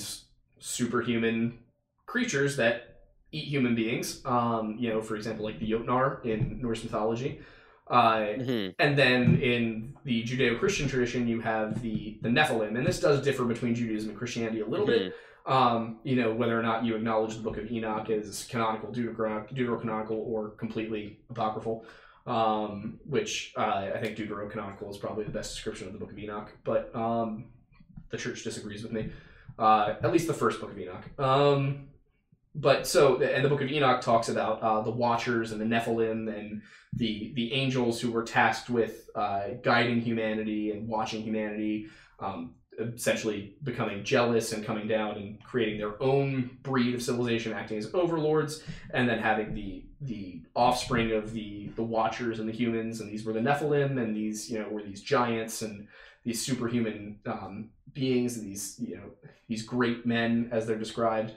And uh, great being more of a descriptor of stature than um, you know quality, so to speak. Uh, so, and you know, He's a great and- guy. Yeah, and then and then you have the the flood directly after this concept is introduced. Oh yeah. Uh, so and, and it's basically the way I read Genesis is you know the the Watchers come down, they have kids with humans. These kids are extraordinarily problematic, um, and God is like that wasn't supposed to happen. Flood. Uh, and then so, and then I look at it I'm like, well, what if some of them survived, and what if some of them survived and made it over to the Americas, and what if you know these these half breed humans that are you know superhuman what if they over the years and over the ages of being isolated became these um, less than human monsters with the, this more than human capability uh, and that's where we get things like the the idea of the wendigo and the jotnar and certain demigods and whatnot so i, I obviously i can't prove anything that i'm saying uh, Hmm. but I think it's a very interesting, uh, you know, interesting way to look at something that we don't have evidence of in a, a Mhm. fossil record, but there is a pretty long um, literary and oral and folk folkloristic tradition. Um, so, what, what, like, I, I'm curious to know what your thoughts are on that that phenomenon. Yeah. where all this comes from. Obviously, what's going on, you know, pop culturally is uh, a complete bastardization, but Oh yeah. so so that, I mean that's a great question, and I think you you you you raise a good point again in talking about the idea that this um you know piece piece of folklore, this piece of mythos has occurred independently so many times over so many different cultures and mm-hmm. civilizations all around the world. I mean the the idea of if we're just going to focus on the idea of like superhuman something that like like cannibalism. Cannibalism is something that i feel like is a very common trend when it comes to these stories. Um, you know indicative of the superhuman that looks sort of human will come with the whole oh they, they eat people kind of deal. Yeah. and you can find that everywhere from indigenous mythology. Um, i know you know the obvious one that comes to mind is the giants of lovelock cave um, and you know of course even in, in pop culture you know there's story what like hansel and gretel were like going to be eaten by the witch or you know even in, in like modern things where there's um, uh, what was that movie uh, green inferno and stuff like that Mhm. that whole idea of of cannibalism is something which really strikes a chord with us Mhm. and i would hazard a guess that some of that is just because it's the idea of kind of like you know we, we, we are somehow above that like we are not livestock it's- we are we're so special wrong. people and Yeah. it's so wrong yeah exactly that that is like the ultimate thing like it, it is i mean even there is the idea of it's so wrong that uh, I, I believe it's the is the skinwalkers uh, Mhm. a person who has eaten human flesh and becomes you know an- like so they lose their soul No, And- and that's, something that's, that's actually Wendigo. Um, that's a wendigo okay yeah, okay thank you i got yeah, the expert just, here just a really quick. Uh, that's Yeah. that's one of the. Um, but yeah, the the big difference that's noted in in the pop cultural stuff, but that is rooted in the native folklore itself, is that uh, skinwalkers are doing it deliberately. Um, they have chosen to uh, consume. Um, and this, by the way, I found out recently from a another Navajo person, um, another individual who's part of the Navajo tribe, uh, that the cannibalism aspect is not universal uh, with skinwalkers Hmm. in Navajo uh, culture. Um, I don't know how not universal it is. I don't have like proportions here for who believes what and what numbers, but they said that the cannibalism thing was news to them, and they're from from the Navajo tribe. Uh, wow yeah, which I I was caught off guard. I was like, oh, and of course I my reaction was to um, throw that disclaimer into anything when I talk about this. You know, this is not universal amongst the. Sounds like we made an, up, an update video. Yeah, we might get an update video because of course I, I learned this immediately after our Skinwalker YouTube video goes up. Um, ain't, But ain't yeah. that the way Yeah. yeah, so the the Skinwalker aspect is. Uh, in terms of the cannibalism, when it does occur, is that they have to consume a close friend or family member, and they are doing it for the purpose of gaining these supernatural powers. With the Wendigo situation, Ah. um, and this is also centered primarily around, around winter. It's from the northern regions. Um, you know, they they tend to appear in the winter and not in the in the summer. Um, but it is a person. Th- there's a couple of different versions of this, uh, depending on where you go, which tribe. Uh, but it spans the entire like Appalachians and then west of there. Uh, and the idea is if you become desperate and out of desperation you resort to cannibalism, then you the lose your donner party Donner Party gets brought up a lot with that. Um, Oh yeah, for good reason. But yeah, so e- exactly. So you know, out of desperation, you become a cannibal. You become a Wendigo. There's also the version of the Wendigo story where it's actually a, a demonic presence that will infest a person, Hmm. possess a person, um, make them crave human flesh. Those are the two biggest versions of it. And each tribe has their varying, like you know, bit to bit. And in some cases, you know, some tribes report that they grow in proportion to their last meal. Um, and some, so you could have like 30 foot tall Wendigo. Um, in some versions, they uh, the only way to kill them is to uh, you know burn them. In some versions, you have to rip out their heart and burn their heart. In some cases, their heart is actually uh, made out of ice, and you have to melt it. Like there's these various different versions Hmm. of it, but they all have kind of like those similar like base traits. Um, but yeah, so that's the main difference between Skinwalker and Wendigo.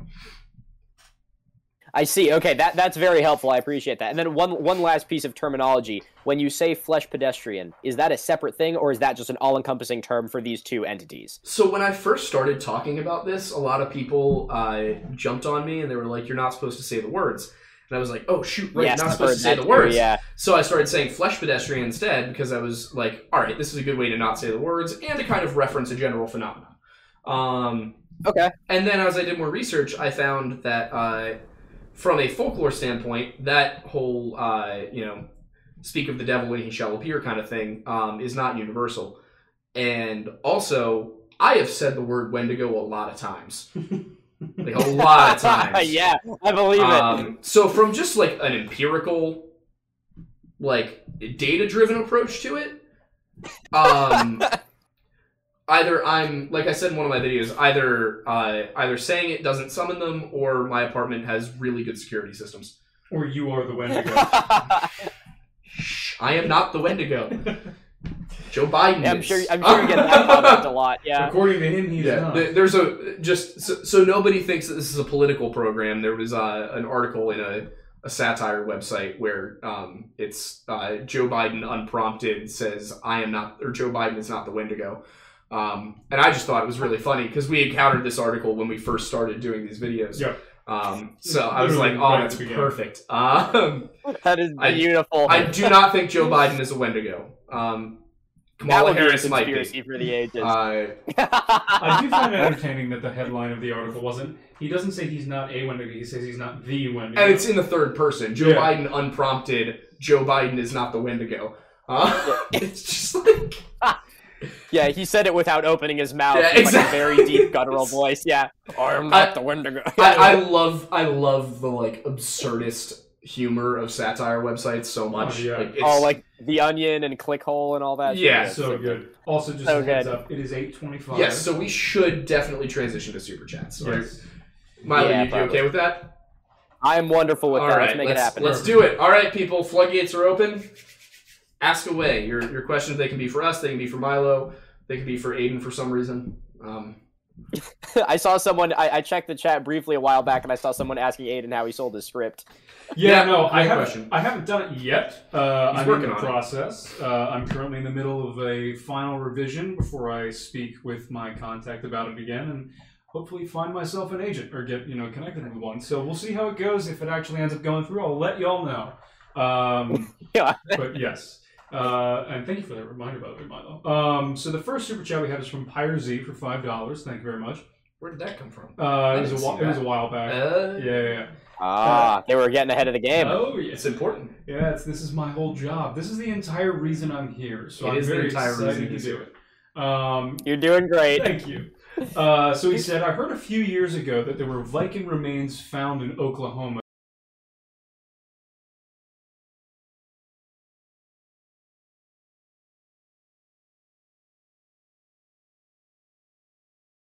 The, I think the Kensington Stone is the, the Kensington Runestone, um, which was uh, proven to be a hoax. I'm pretty sure it was because it was like the wrong form of Futhark.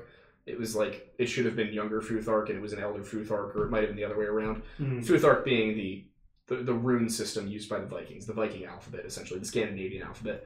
Um, So I hadn't heard about the Oklahoma one. Um, I'll have to look into that. But yeah, likewise. I've never heard of that. I, I gotta say, uh, if if the Icelanders couldn't cut it in uh, L'Anse aux Meadows up in Newfoundland, I find it very unlikely that they managed to make it all the way to Oklahoma. Um, you know, the one of the primary things that made the the Scandinavians, that made the the Norse, the Vikings, such good settlers and such good traders, was that they had this fantastic system of colonies um, across Norway into Britain and Ireland and whatnot. So uh, when when they would get, and, and this was a big problem with the uh, the invasion of England in um, in the 860s was they only had as many people as they came with. So if you lost men, you, you weren't Ah. getting them back. Whereas the English could raise more men. You know, they they could go to you know reserves and whatnot. The Vikings couldn't do that. So um, that's that's kind of the issue I have with it. It would be really hard for a people that based so much of their strategy for raiding and trading and whatnot on the, the ocean. It would be very hard for them to make it to Oklahoma without us having other settlements along the way. Yeah. Yeah, that, I, I haven't heard of this um, this particular find either. I'd be curious to look into it after. Um, but I just I, I kind of agree, Aidan. I think it would be kind of difficult for that. I feel like we would have more evidence. I also Yeah. think there would be some sort of residual oral evidence because if a if a group of people who are vastly different than the people who live on this continent made it all the way into the center of the continent, like to the point where they made like a burial out there, presumably, I think that there would have been more history of them, whether Yeah. it be you know through through through through told stories and whatnot. Because there there is there there is evidence of you know like the the lasting effects of interaction in the you know um, northeast from you know when when they tried to settle um, up there in the L'Anse aux Meadows and whatnot. Um, but you don't see anything, at least that I know of. Um, you don't see anything like that in the Midwest. I, I think it's unlikely, but I'd be curious to look into it. Wonderful. Next up is from Jason Barlow for five dollars. Thank you very much, sir. Uh, it's kind of a double question. Uh, he asks, "Can you look into the Si-Te-Cah of Lovelock Cave, and also are Florida men natural predators of skinwalkers? That might explain why they're not reported here." Believe it or not, that is not the first time that's been said to me. Not the first time that's been said to me.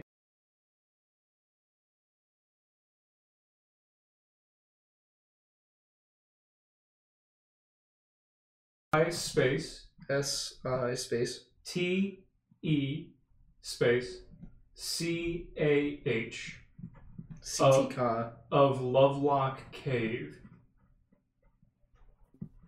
Am I the only one who's missing what uh, Si-Te-Cah is? I have absolutely no idea what Yeah, he's no, I don't about. think anybody here knows. But what I am talking writing it down. Um, He's saying, so- "Can you look Neat. into it?" So he's not expecting us to know Yeah, off so- the. Well, I, I could tell you a little bit about Lovelock Cave. I don't know. I'm. I'm, I'm Ah, I mean, if you- if you- Si-Te-Cah.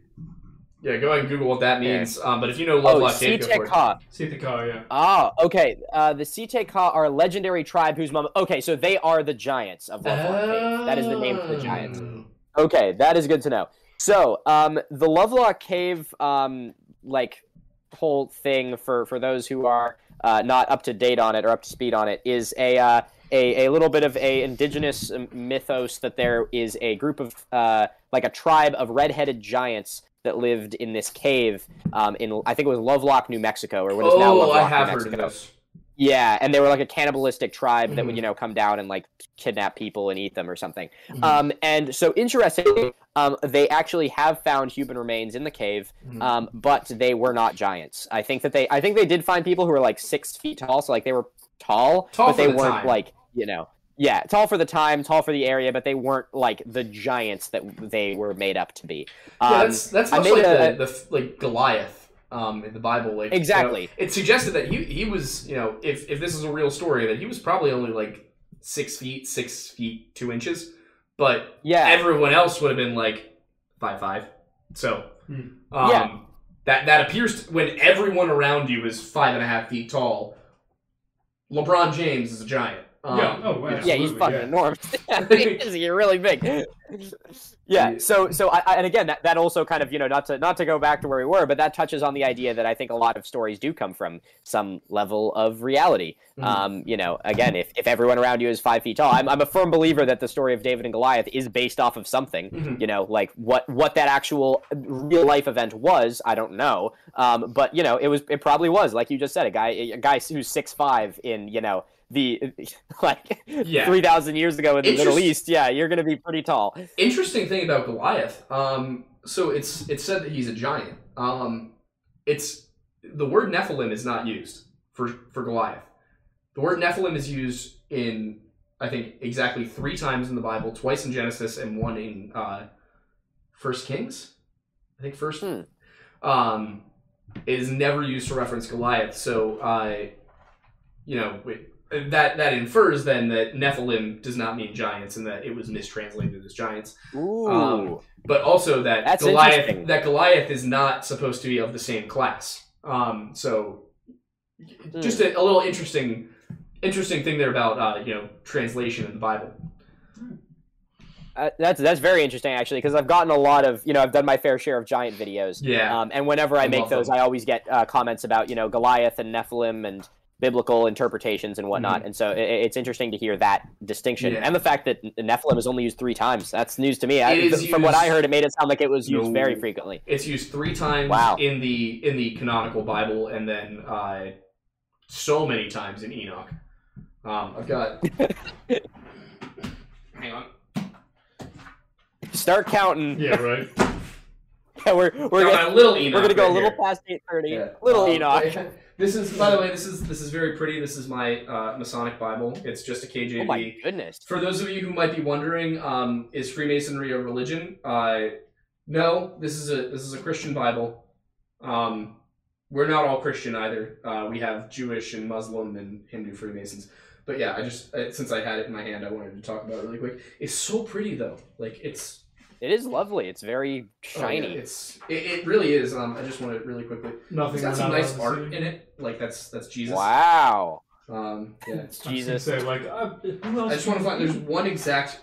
Here, go go. Continue talking. I'm gonna look for the picture. Uh, well, go ahead. I, I guess my, my, my question, I, I have a quick question, is how often do people um, accuse you of being in a cult as, as someone who's involved with the Masons? Um, All the time. at least at, every time I make a video about it. Um, and other than that, probably once a week. Okay, valid. That makes sense. The probably the best the, be, the, the reason I ask is the best co- comment I've ever received uh, that I can remember is someone wholeheartedly, to the best of my understanding, genuinely. Oh wow, is that is that George Washington? Yep. You gotta love when your Bible has good our, old our George Lord and. Savior. Yeah. That's amazing. There- There's an Oh my all-seeing God. eye over the U.S. Capitol in this image. It's fantastic, Oh my um, god. and I Okay, so- am so I I, got- I am got allowed one- to show you that. Um, to be Okay, clear. we're good. I got I got one comment once that I'm I'm pretty sure was was wholeheartedly genuine. Um, where someone accused me of being um a I I, I think it was a Freemason who is in charge of or who is is was I was paid by the Freemasons to spread the anti-Christian lie of evolution. It's true. That is what I'm I am the Freemason that paid him. Um, Yeah, exactly. I'm making No, good money I- off this. Thanks should- for your donations. oh my god.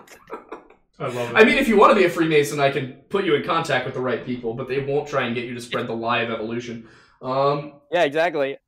in fact, they would do the opposite. Yeah, if I wanted to Uh, get paid to if I wanted to get paid to spread evolution, I'd be a teacher, but it doesn't. yeah, exactly. very well, so- Go, go be a science teacher. Uh, Yeah. uh, So the next on the list is from Glass of Water for five dollars. Thank you very much. And Glass says vague warning and soup. oh, of course. Also, editing this video for my channel is killing my hand and ears. My voice can peel paint. I, I'm not even Is that gonna. a question? No, No, but that's it, Editing it was this a vague. video It for was my- a vague warning and soup. yep. Uh, valid. Okay. Yeah. Soup. Enough said. Thank you, glass of water. Appreciate you, your glass. contribution. Good Love soup, Um, thumbs up. Good soup. Good soup. Uh, next, next is from Islong for 19.99. Thank you very much, Is. Ooh, Uh, keeping on brand. easy payments of 19.99. And you can get this wonderful doggo. No, you No. can't. He's not for sale. You sale. can get the soup. Soup? Yes, you can get some of Glass's soup for three easy payments of 19.99. Please see. We are auctioning off their soup. Oh yes.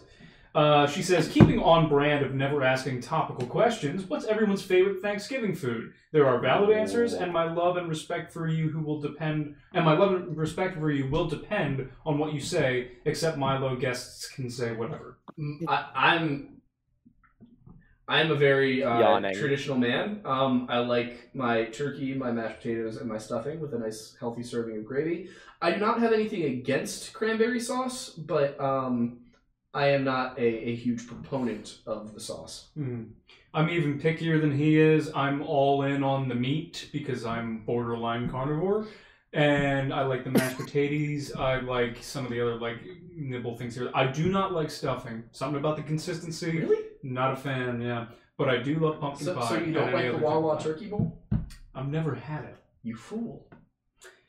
Yes. Did you say Wawa? Yeah. Yes. Oh God, I have one of my roommates is from Jersey, and he uh, Ah, he is ah. he's he's trying to indoctrinate me. It's Oh, good yeah. stuff, Um. It's great. It's good stuff. That's great.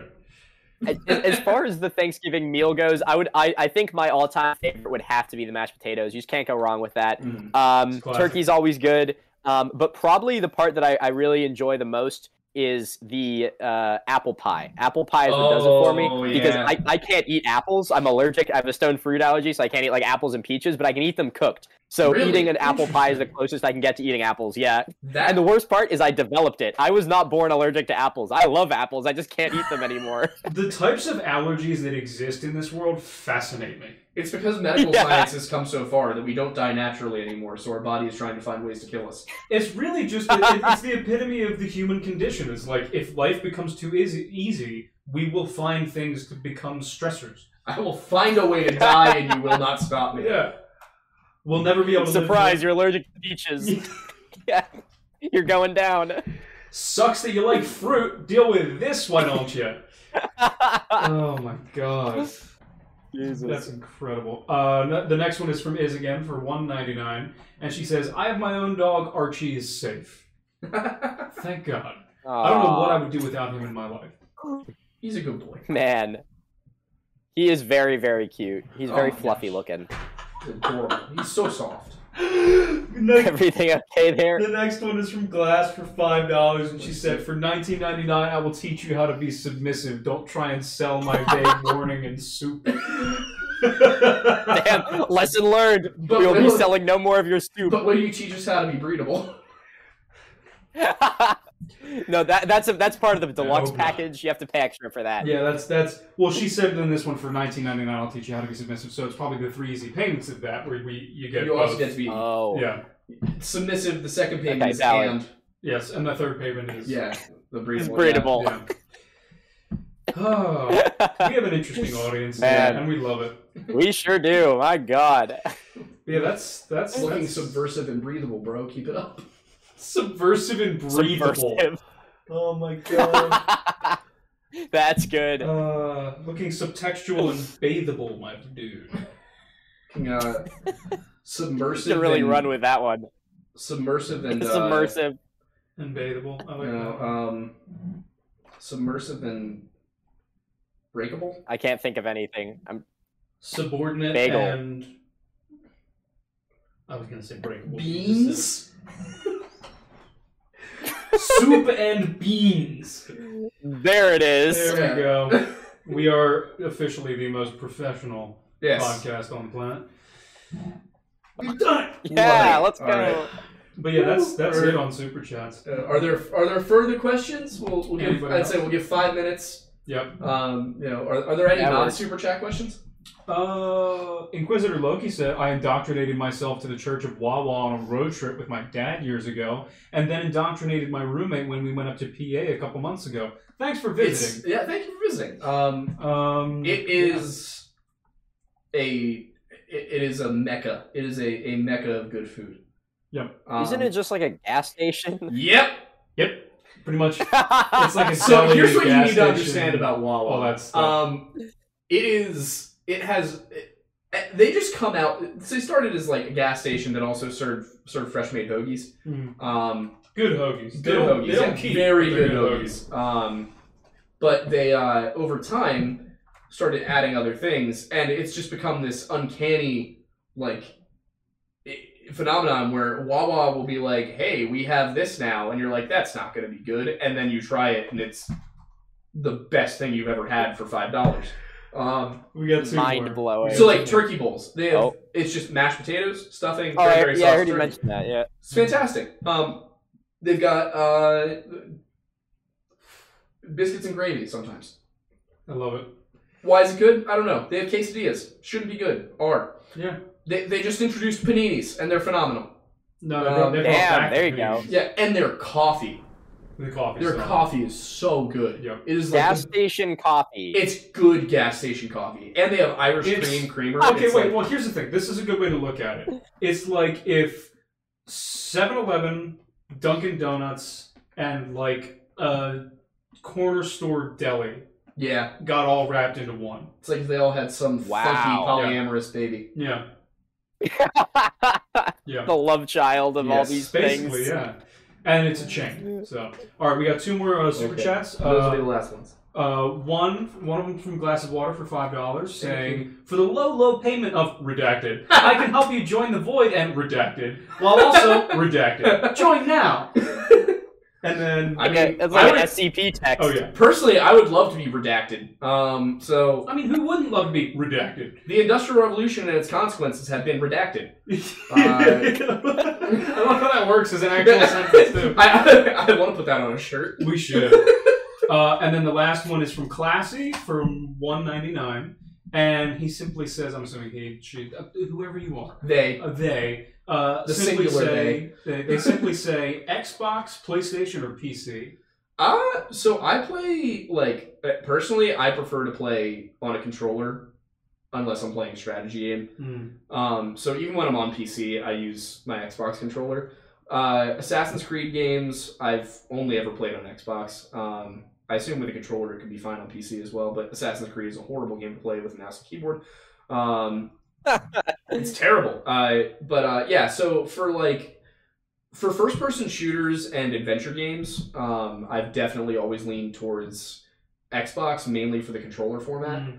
Um, but I have a really nice gaming PC now that I bought instead of getting the Series X. I basically any game I play on it, I can use a controller. So I'm kind of in a weird spot where like Xbox, but if I can run it better on the PC, I'd put it on the PC. Yeah, I'm pretty much exclusively PC at this point. Purely, I, I literally I got a PC in order to play games with my friends when they were going away to college, and now that's just kind of the thing because we all have PCs, so we do that. Yeah, I was looking at the the ROG laptop you got going on Yeah. there, and I was like, I'm, I'm gonna guess PC. I was kind of surprised when you said Xbox. Yeah, Yeah, this I, I'm, I'm This also a PC ROG. person. I'm that one's also that's Yeah. the same computer, just six years newer. Um, Oh yeah, yeah, yep. I feel that. No, P- PC is definitely my my go-to Yeah. as well. And it, it's been quite. I think the first like time I've really gotten used to using controllers was going to college, and my friends had uh, a Switch, so I have to like learn how to use the Pro controller and What- whatnot. what but for Mario Kart, it's not hard. Oh, uh, Smash Ultimate. no, no, no, no. I mean on what on PC? What, do what do you play? Oh, oh, on PC. Oh, as of right now, I've been playing through um, Far Cry Six. Uh, has been pretty good.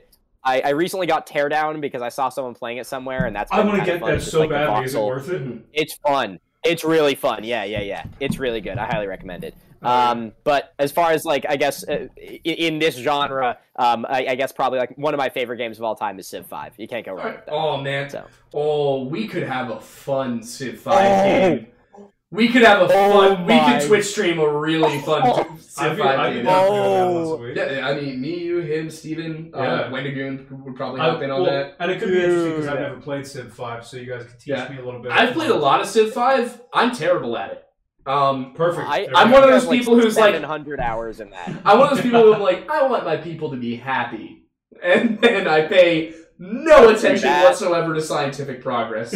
But damn, are my people happy? Um, and then we Ignorance get Okay. is bliss. That that is that has to be the the bookend for this podcast. The cliffhanger is going to be we have to put together an archaeology talk uh, Civ Civ game. game that Yeah, will I'm totally once a totally week. down. I am totally so down. here for it. I'm so we here did for get it. two more super chats. I don't know if you want to go. We got more super chats. Yeah, just from Is in Glass. Yeah, I mean, if you Sure. sure, through them real quick. Uh, real quick, Is said uh, Thornberry is on thin ice with his answer. Mattis is safe. My good sir stuffing is the best part. It is the best part. So apparently Best. I am wrong. Uh, no surprises. Uh, oh, we got three. Oh, Um, glass of water for five dollars says redacted is for the lower class. The upper class are getting redacted, but the truly miserable can be promoted if in the cult of redacted. And then classy for one ninety nine says do it, do the stream, and it's right, like we um, will. We, we'll we're have to do leaning it. we're leaning towards doing so. Uh, did we have a milk You got it, classy. Uh, right when we were starting. There was a milk chain. Yeah, Okay, just yeah, had to make right. sure the milk chain got done. yeah, we, Um, we can't have a stream without a milk chain. The milk chain has to be done. Also, if you haven't if you haven't seen it, I'm not saying you have to buy it, but we do have the Wendigo Milkman shirts on the Go on the check Lore- it out at the very At the lore, if if you go to the really lorelodge.shop, you're gonna see some great things and some great original artwork from uh, our good friend Norman Keys. Yes. Um, there's there's a, a Wendigo with a milkman outfit. Um, there's there's a Wendigo that doesn't have a milkman outfit, and then of course there's uh, our our logo, which is this guy. Yes. And these shirts are all Pretty solid comfortable. shirt. They're so comfortable. too. Yeah. Surprisingly Nice. comfortable. Yeah. But all right, so I think that that about does it. Uh, Milo, do you want to really quickly want to uh, you know plug plug your stuff? Uh, any Yeah, any I'll- I'll do my- merch, whatever. Go for it. my little bit at the end here. Um, well, anyway, I, I guess thank you guys very much for having me on. This has been a course. bunch of fun. Uh, for those of you that don't follow me, my uh, my TikTok is Miniminuteman, um, and I also uh, am on Instagram as Miniminuteman. Um, so if you'd like to check that out, or my YouTube, they're all the exact same username. Uh, but I have longer videos posted on YouTube, and eventually uh, Aidan and I will be collaborating on YouTube to make the uh, um, the ancient Rome debunking video. It should be fun.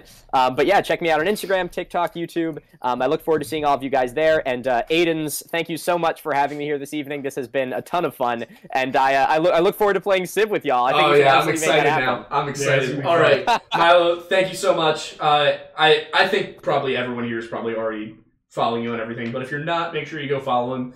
Uh, does Do some it. great stuff, even if sometimes um, I feel a little bit hurt by what he says. Uh, but he says it. He says it with such joie de vivre. Uh, uh, Oh, we're really ending it classically. Yeah, over okay. here. Um, thank you everybody for Yeah, stopping really. by. I'm Aidan Mattis, and I, I, sh- ah, fuck, I messed it up. I'm Aidan Mattis, and thanks for stopping by the Lore Lodge.